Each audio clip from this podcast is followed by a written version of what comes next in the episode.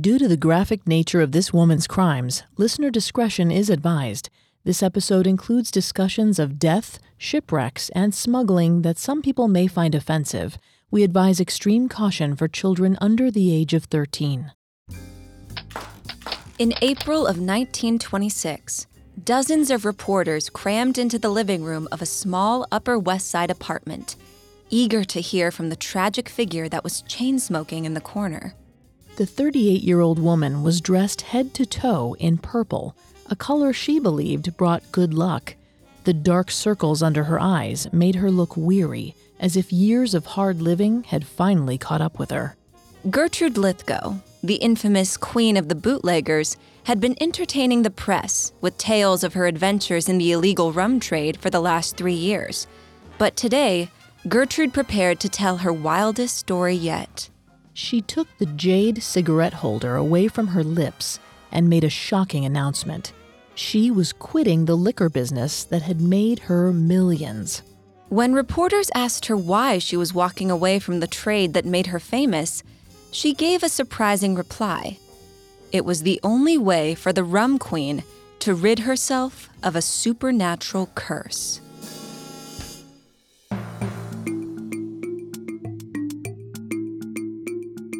Picture a murderer, a gangster, a thief. Did you picture a woman? We didn't think so. Society associates men with dangerous crimes. But what happens when the perpetrator is female? Every Wednesday, we examine the psychology, motivations, and atrocities of female criminals. Hi, I'm Sammy Nye. And I'm Vanessa Richardson. And you're listening to Female Criminals, a Parcast original. This week, we're continuing our discussion of Gertrude Lythgoe's reign as the queen of the booze buccaneers during the Prohibition era. At Parcast, we're grateful for you, our listeners. You allow us to do what we love. Let us know how we're doing. Reach out on Facebook and Instagram at Parcast and Twitter at Parcast Network. And if you enjoyed today's episode, the best way to help us is to leave a five star review wherever you're listening. It really does help. We also now have merchandise. Head to parcast.com slash merch for more information. Last week, we covered Gertrude Lythgoe's difficult childhood and how those early experiences drove her to pursue a life of adventure and independence. In 1921, Gertrude moved to the Bahamas to represent a British import export firm. Free from prohibition laws, she was one of many alcohol wholesalers who sold to rum runners. The runners then smuggled the contraband into the United States. However, Gertrude faced pushback from the other exclusively male wholesalers. Her competitors bribed the rum runners, telling them not to purchase any of Gertrude's product. She was forced to get creative. If the runners wouldn't bring her liquor to the people, Gertrude would have to sail it there herself. She loaded her cargo onto Captain Bill McCoy's schooner, the Arethusa, in the summer of 1923 and headed for Rum Row to sell her wares. In this week's episode, we'll detail Gertrude's time in Rum Row and how she earned the respect of the men who ran the liquor trade and the adoration of the international press. We'll also discover how a shipwreck, a false arrest, and a publicized trial brought about the downfall of the Bahama Queen. On July 11, 1923, the Arethusa arrived at Rum Row after six days at sea. Rum Row was the nickname used by both rum runners and the Coast Guard for the line of alcohol laden ships that docked just outside the maritime limits of U.S. law enforcement, three miles off the coast of Atlantic City, New Jersey. The vessels acted as floating liquor stores for those who were brave enough to sail past the Coast Guard and smuggle the goods onto dry land. And they carried much more than rum. Smugglers dealt contraband scotch, rye, gin, bourbon, champagne, and brandy. Rum Row wasn't considered a suitable place for a lady like Gertrude. The boats were often targeted by hijackers and thieves. Captains like Bill had to be fully armed in order to protect their precious cargo. Larger ships that were financed by mobsters, like Big Bill Dwyer and Charles Lucky Luciano, featured happy hours, live music, and dancing. call girls frequently sailed out to Rum Row, where they could charge double the price for their services. Before we talk about psychology, just a quick disclaimer. Vanessa is not a licensed psychologist or psychiatrist, but she has done a lot of research for this show. Thanks, Sammy. The forbidden fruit effect is the idea that forbidden substances, like alcohol, are actually more attractive to people because of their illicit status. Robert J. MacCoun, professor of law and psychology at Stanford University, pointed out that the forbidden fruit effect is an illustration of the principle of scarcity. Humans associate scarcity with quality, so when something is restricted, we desire it even more. Those who supported prohibition laws thought they were putting an end to immorality. In reality, crime flourished like never before. Thanks to Bill McCoy, the crew members of the Arethusa were safe from most of Rum Row's temptations. Bill was a strict teetotaler and forbade his men from drinking while they were on board. He also made sure that they didn't associate with the larger party boats, as he felt it was safer to keep to themselves. In her memoir, Gertrude described how the buyers arrived at Rum Row. Quote, Each evening at about 5 o'clock, we would search the horizon through the binoculars for the little speedboats. To me, they resembled little skimming bugs with white spray wings, speeding towards us on the water. Buyers in motorboats docked alongside the Arethusa where they could read the posted signs that advertised Bill's liquor and prices. Once the buyers came aboard, they were taken to Bill's cabin where they could try samples and negotiate a deal. While they were docked in Rum Row, no one on the Arethusa used their real names.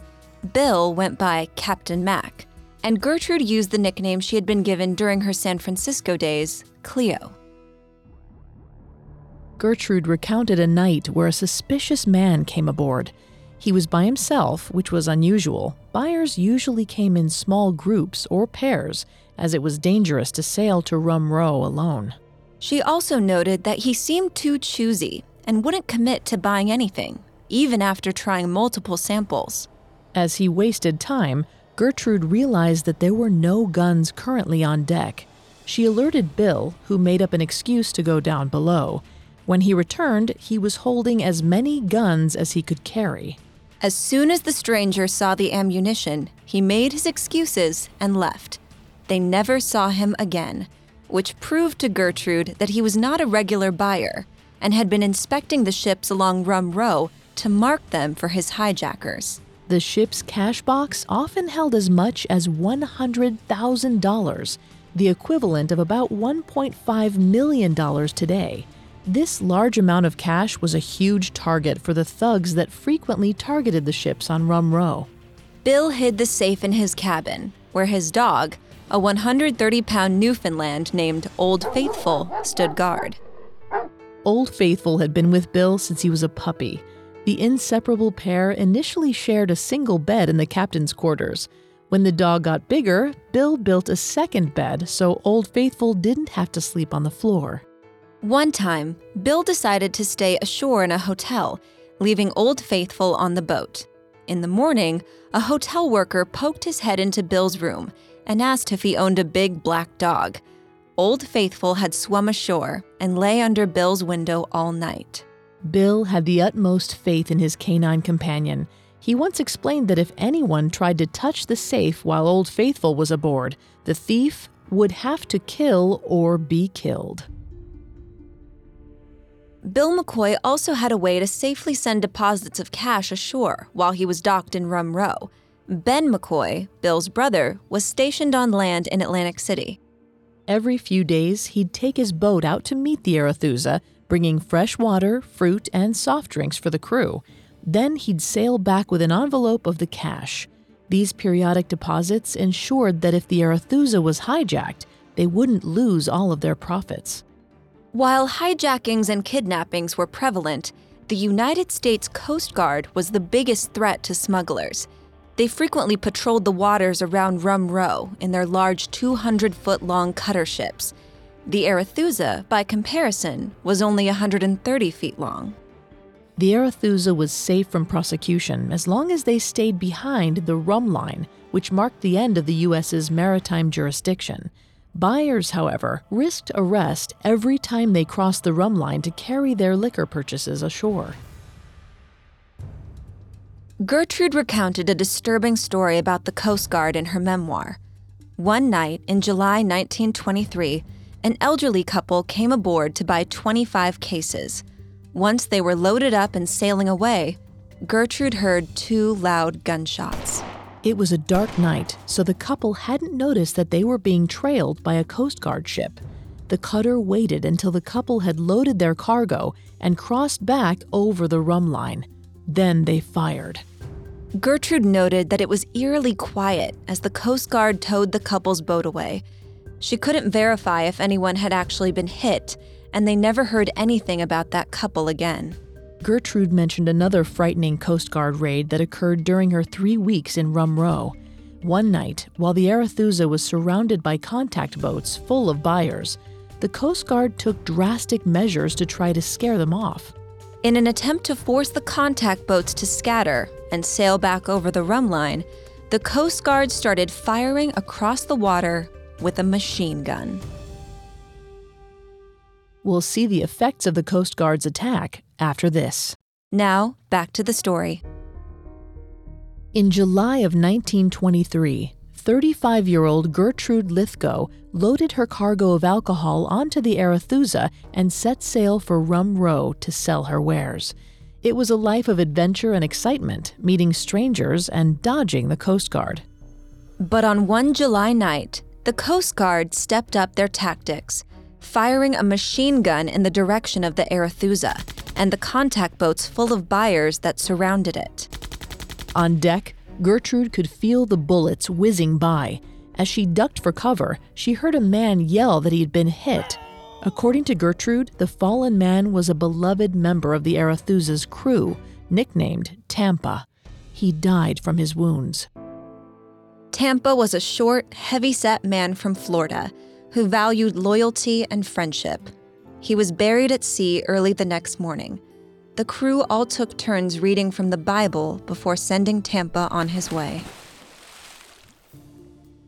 But when they weren't under attack from the Coast Guard, life at Rum Row was actually pretty dull.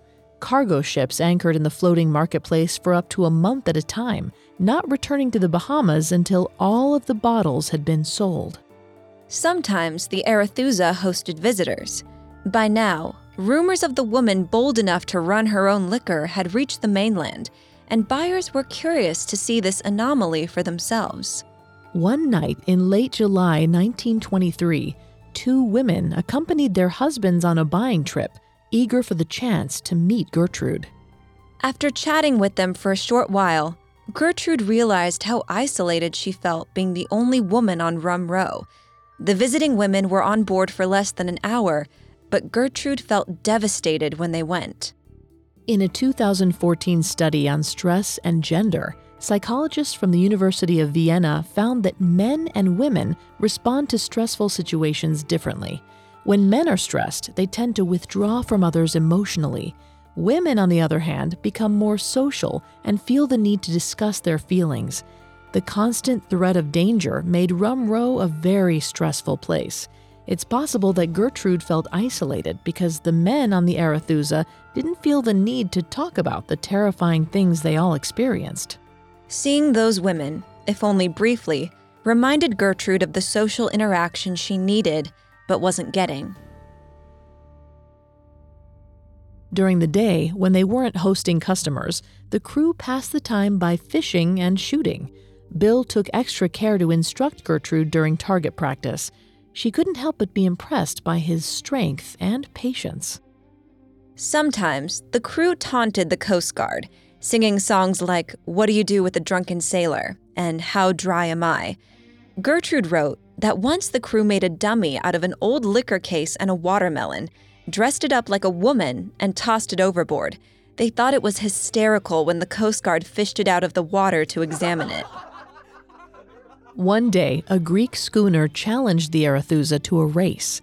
Everyone on board was thrilled to participate in a challenge that would break up the day's monotony. The Arethusa and the Greek schooner were bow to bow for most of the race.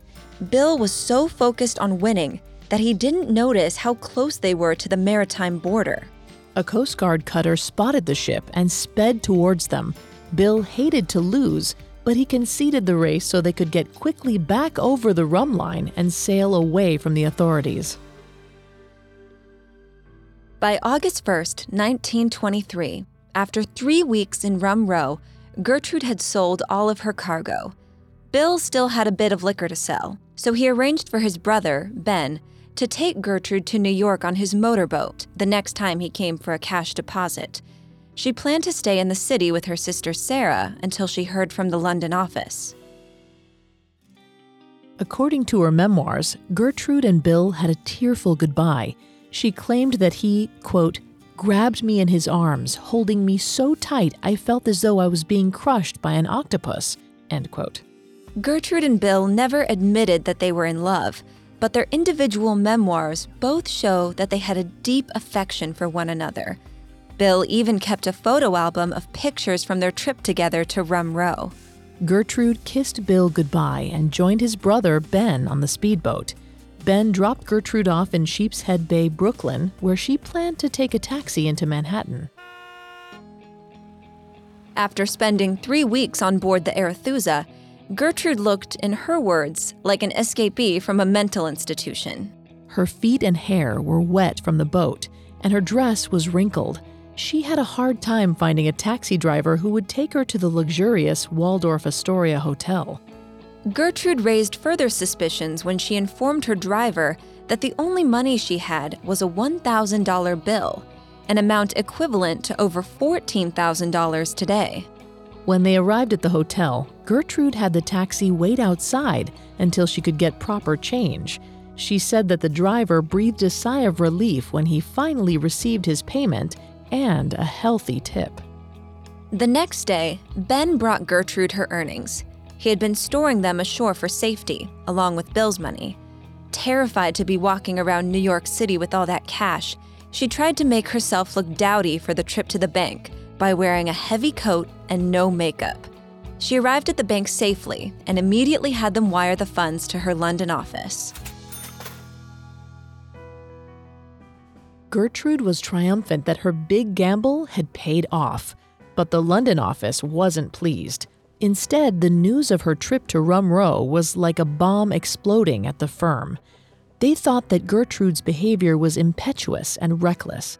She was ordered to return to London immediately to explain her actions before the board of directors. Gertrude was nervous as she booked her passage to London on the SS Leviathan. She had felt so sure that the firm would praise her for her courage, but now it seemed like she was in danger of getting fired. After a year of adventure, Gertrude didn't want to go back to secretarial work. Gertrude set sail in September of 1923. She wanted her voyage to be a quiet one, so she could prepare herself for the firm's interrogations. Wanting to meet as few people as possible, she requested to be placed at a small table for evening dinners. She was assigned to a four person table for the duration of the 10 day trip.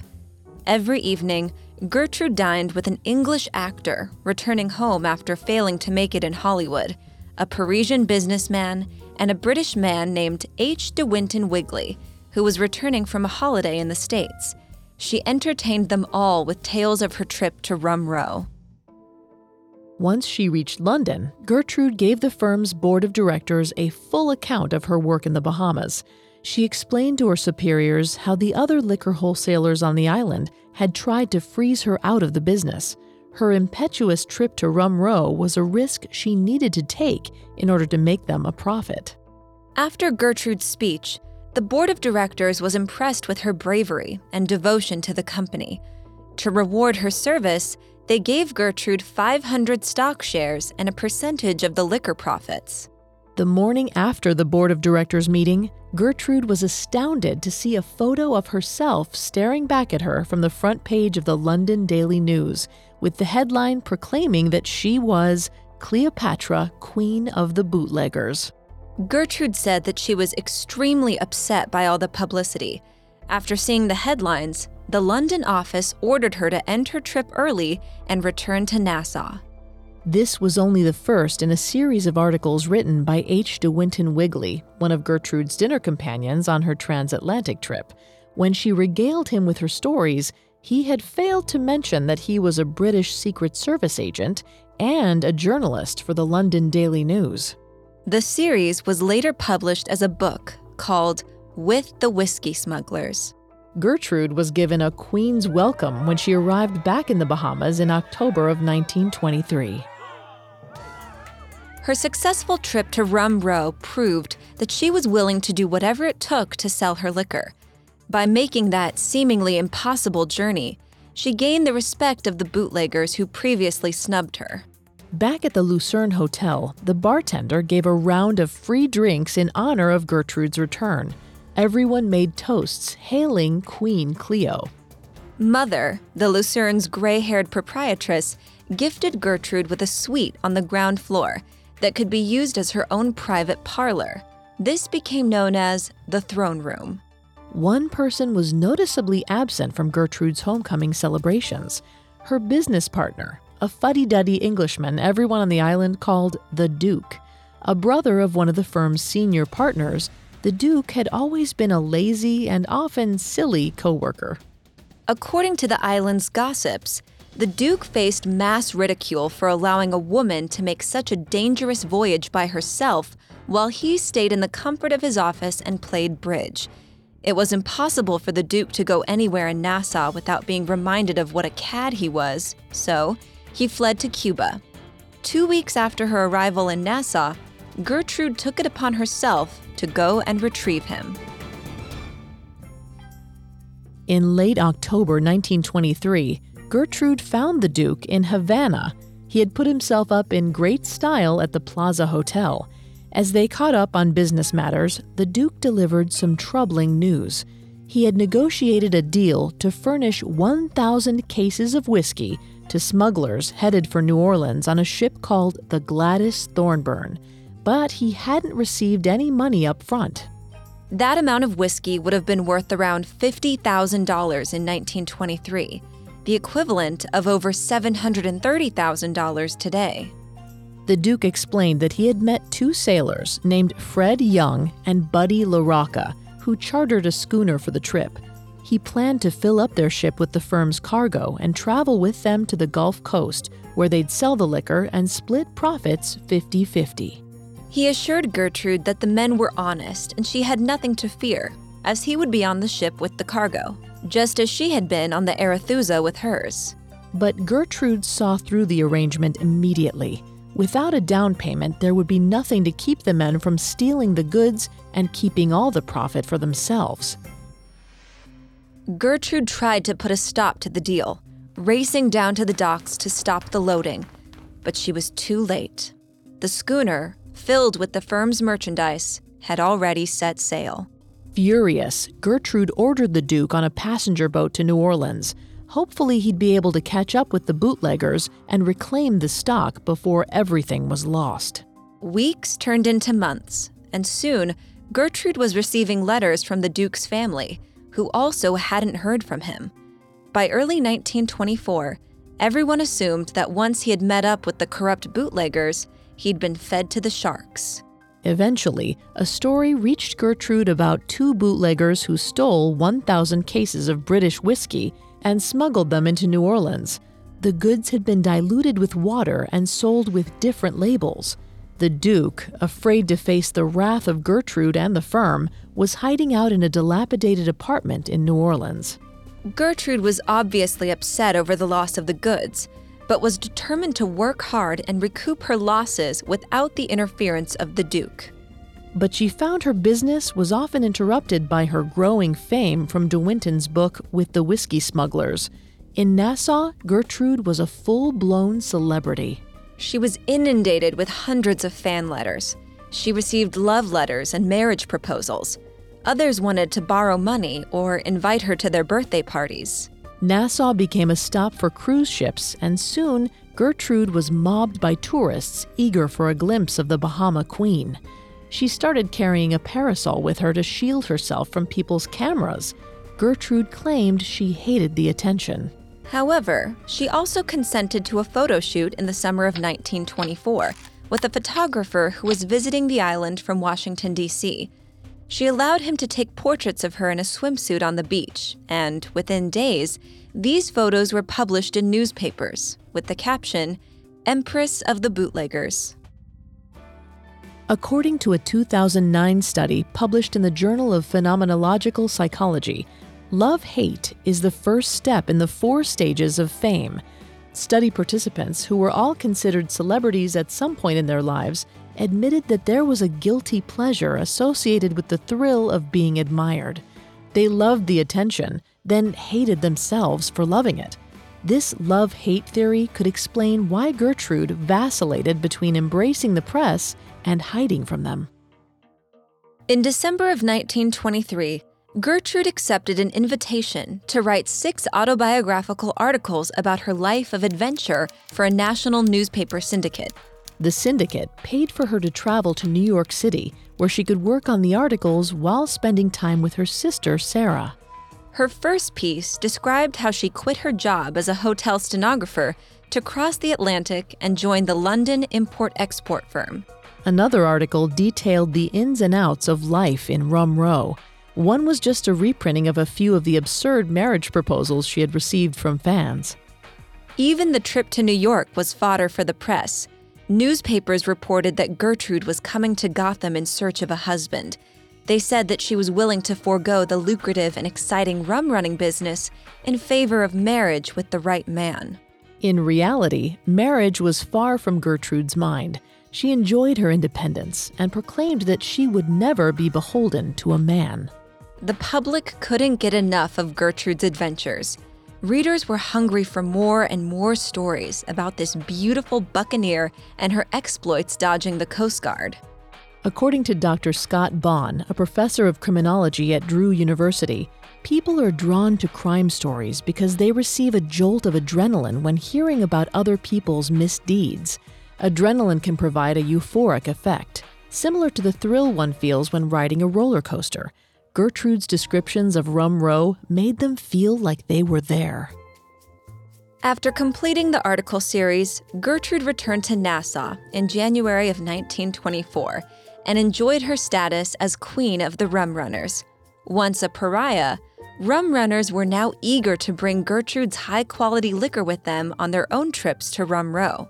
By not going to Rum Row herself, Gertrude was able to sell a higher quantity of liquor more quickly from her office on Market Street, she could handle business with the London firm and the Nassau Runrummers without the threat of the Coast Guard's bullets.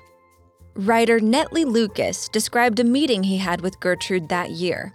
After they had dinner together at the Lucerne, he asked her if she actually enjoyed the rum game. She shrugged and replied, quote, Why not? It's true that I might have preferred a comfortable, well ordered house in New York or London with a round of tea parties and little social events, but I have all this. In spite of her success and fame, Gertrude's lucky star began to fade in 1925. The series of setbacks that followed would threaten her life and business, forcing her to resign from rum running entirely. Coming up, Gertrude contends with a shipwreck and a false arrest. Now back to the story. By 1925, 37 year old Gertrude Lythgoe was famous world over for her rum running exploits. But her celebrity began to make things difficult whenever she had to pass through customs. Once, after a trip to Cuba, Gertrude stopped through Key West on her way back to the Bahamas. There, she was arrested by officials who accused her of trying to smuggle in narcotics. Gertrude was strip searched.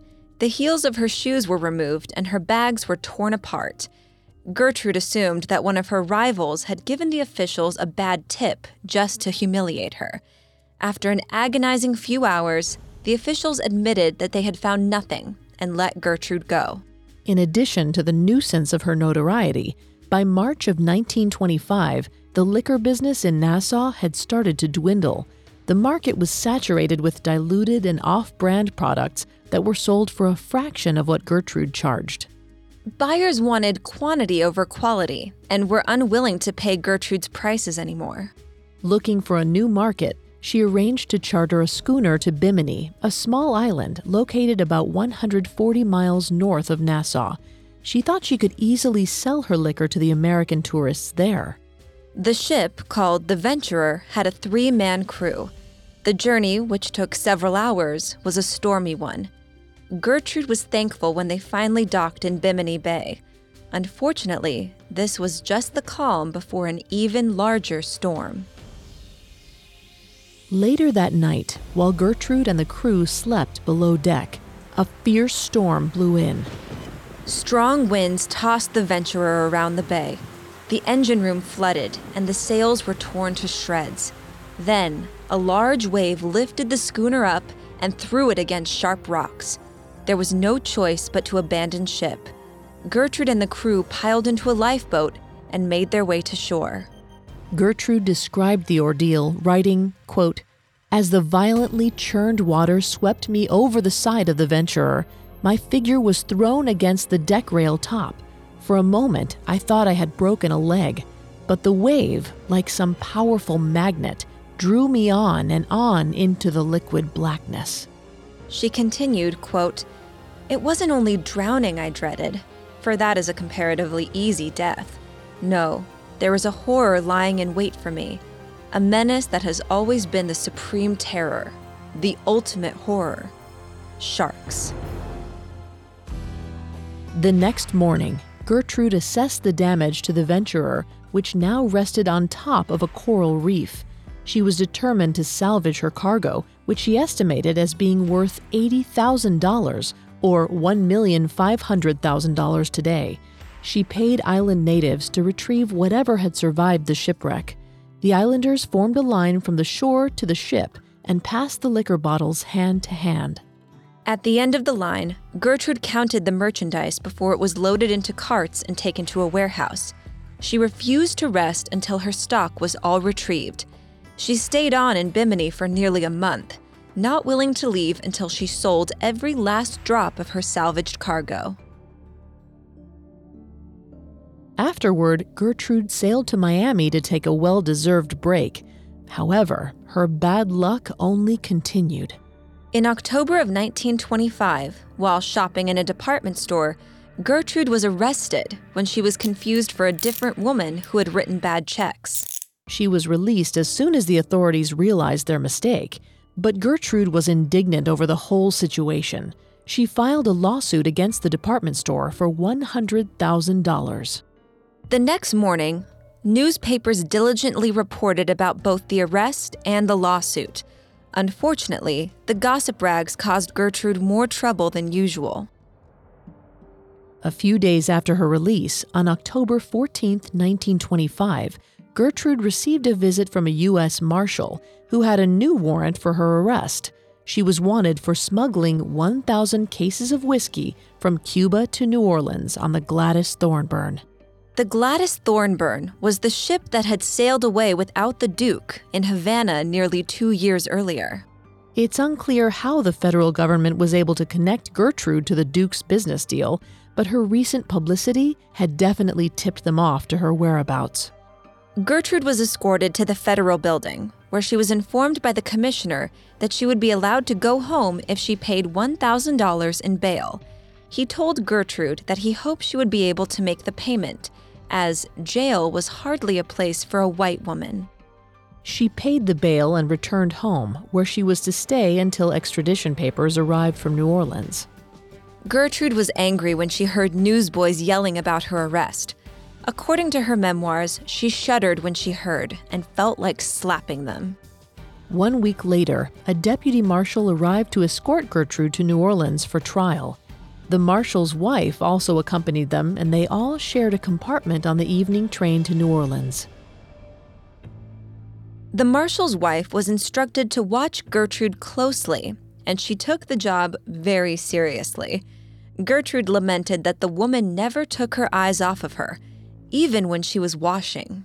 As the train neared Biloxi, Mississippi, about 100 miles away from their final destination, the marshal noticed that a trio of men kept walking past their compartment. Gertrude heard one of them mutter, There's the Queen now. No one knew who these strangers were. but the marshal suspected that they were either reporters, kidnappers, or assassins. Uneasy with their presence, the marshal immediately sent a telegram to New Orleans to ask how he should handle the situation. When the marshal received his response from his superiors in New Orleans, there was suddenly a flurry of activity. Gertrude was told to gather her things, as they would be making an emergency stop and getting off the train early. As Gertrude stepped off the train, she saw two policemen waiting for her. They grabbed hold of her arms and threw a blanket over her head, apparently in an attempt to shield her from the gathered reporters and photographers. The men led her into a waiting car that would drive her the rest of the way to New Orleans. On the drive, Gertrude learned that the three men on the train had been planning to kidnap her away from the authorities. Her memoir didn't explain why these men wanted to kidnap her, but they may have been afraid that she was going to give up information about important players in the rum trade. When they arrived at the federal building in New Orleans, they realized that the place was mobbed with reporters. It was decided that the marshal's wife would create a diversion by pretending to be Gertrude. She was escorted up the steps with the blanket over her head, while Gertrude was brought in through a side door undetected. Once inside, Gertrude spent an exhausting few hours signing paperwork and answering questions. Eventually, she was allowed to go to a nearby hotel where she shared a room with the marshal's hawk eyed wife. At 10 o'clock the next morning, Gertrude appeared before the Assistant United States Attorney General. She explained how the Duke had made the deal behind her back and how she had tried to stop the shipment as soon as she learned of it. As she had made no money from the deal, she was essentially a victim. Gertrude spent the whole day repeating her story to various officials and giving interviews to the press.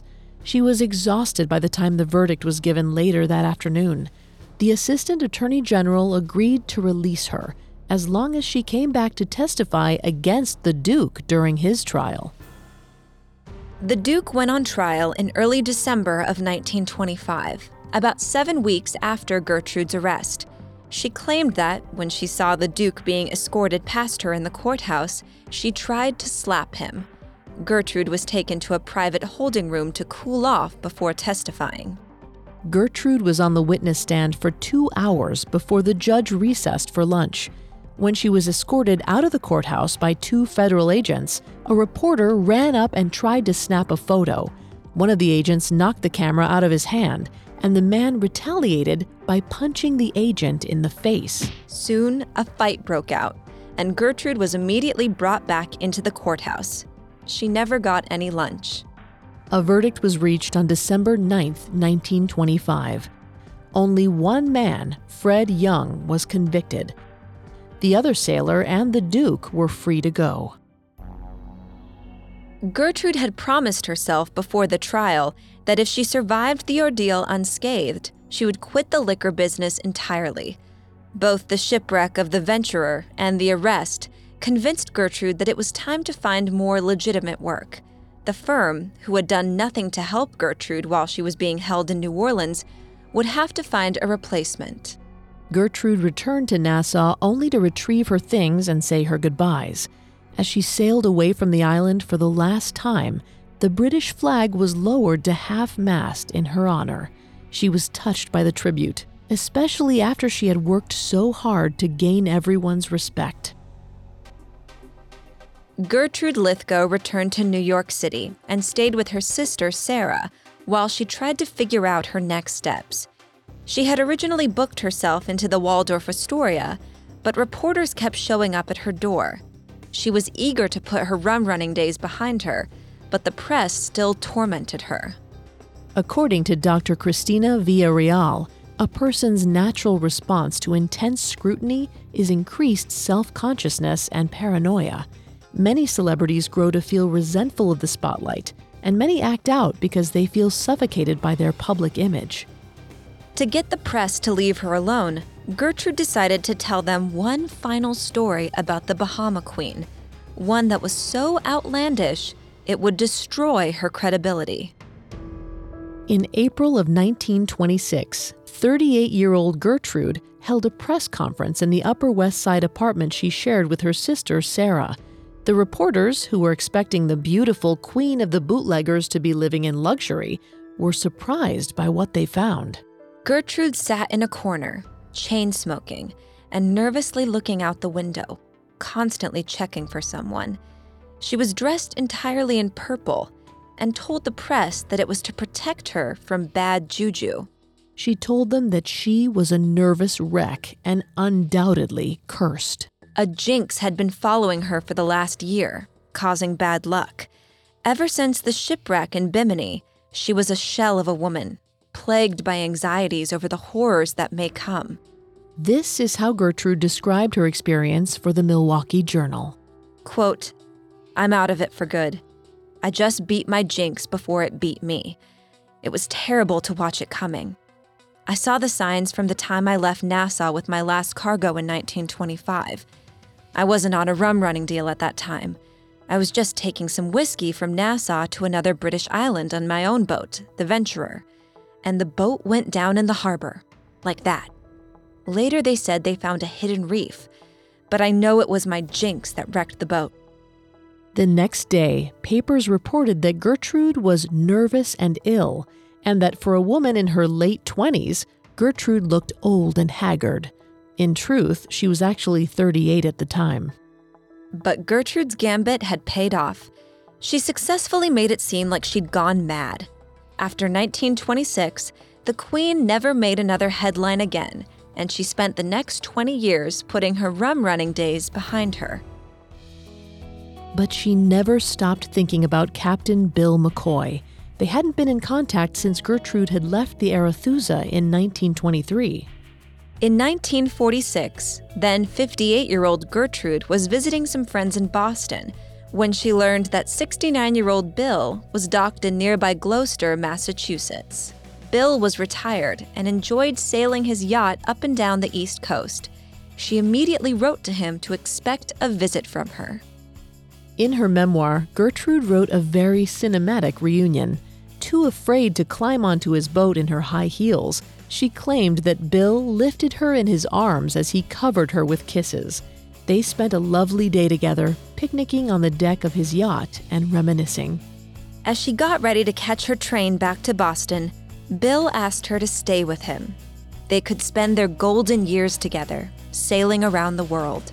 But she refused his spontaneous invitation.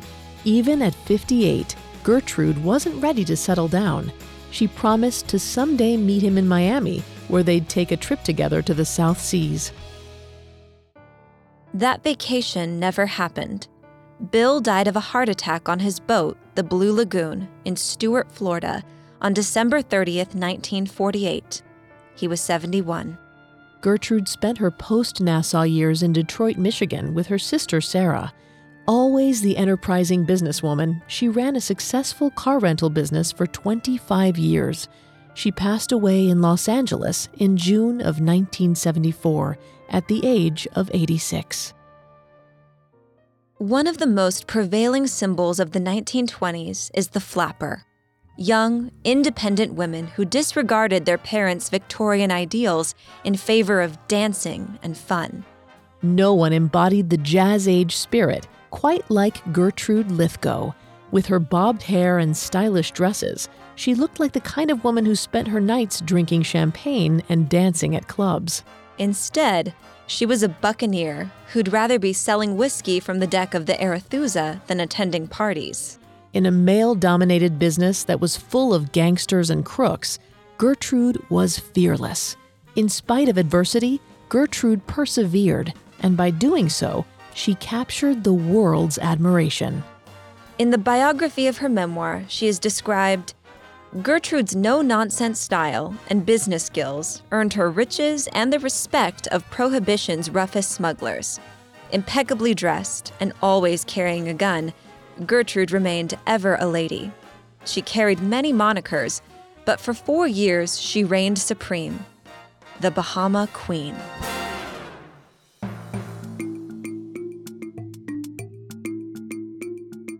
Thanks again for tuning in to Female Criminals. We'll be back on Wednesday with a new episode. You can find more episodes of Female Criminals, as well as all of Parcast's other shows, on Spotify or your favorite podcast directory. Several of you have asked how to help us. If you enjoy the show, the best way to help is to leave a five star review. And don't forget to follow us on Facebook and Instagram at Parcast and Twitter at Parcast Network. We'll see you next time. Female Criminals was created by Max Cutler, is a production of Cutler Media, and is part of the Parcast network. It is produced by Max and Ron Cutler, with sound design by Andy Waits, production assistance by Ron Shapiro and Paul Liebeskind, additional production assistance by Maggie Admire. Female Criminals is written by Kate McKeer and stars Sammy Nye and Vanessa Richardson.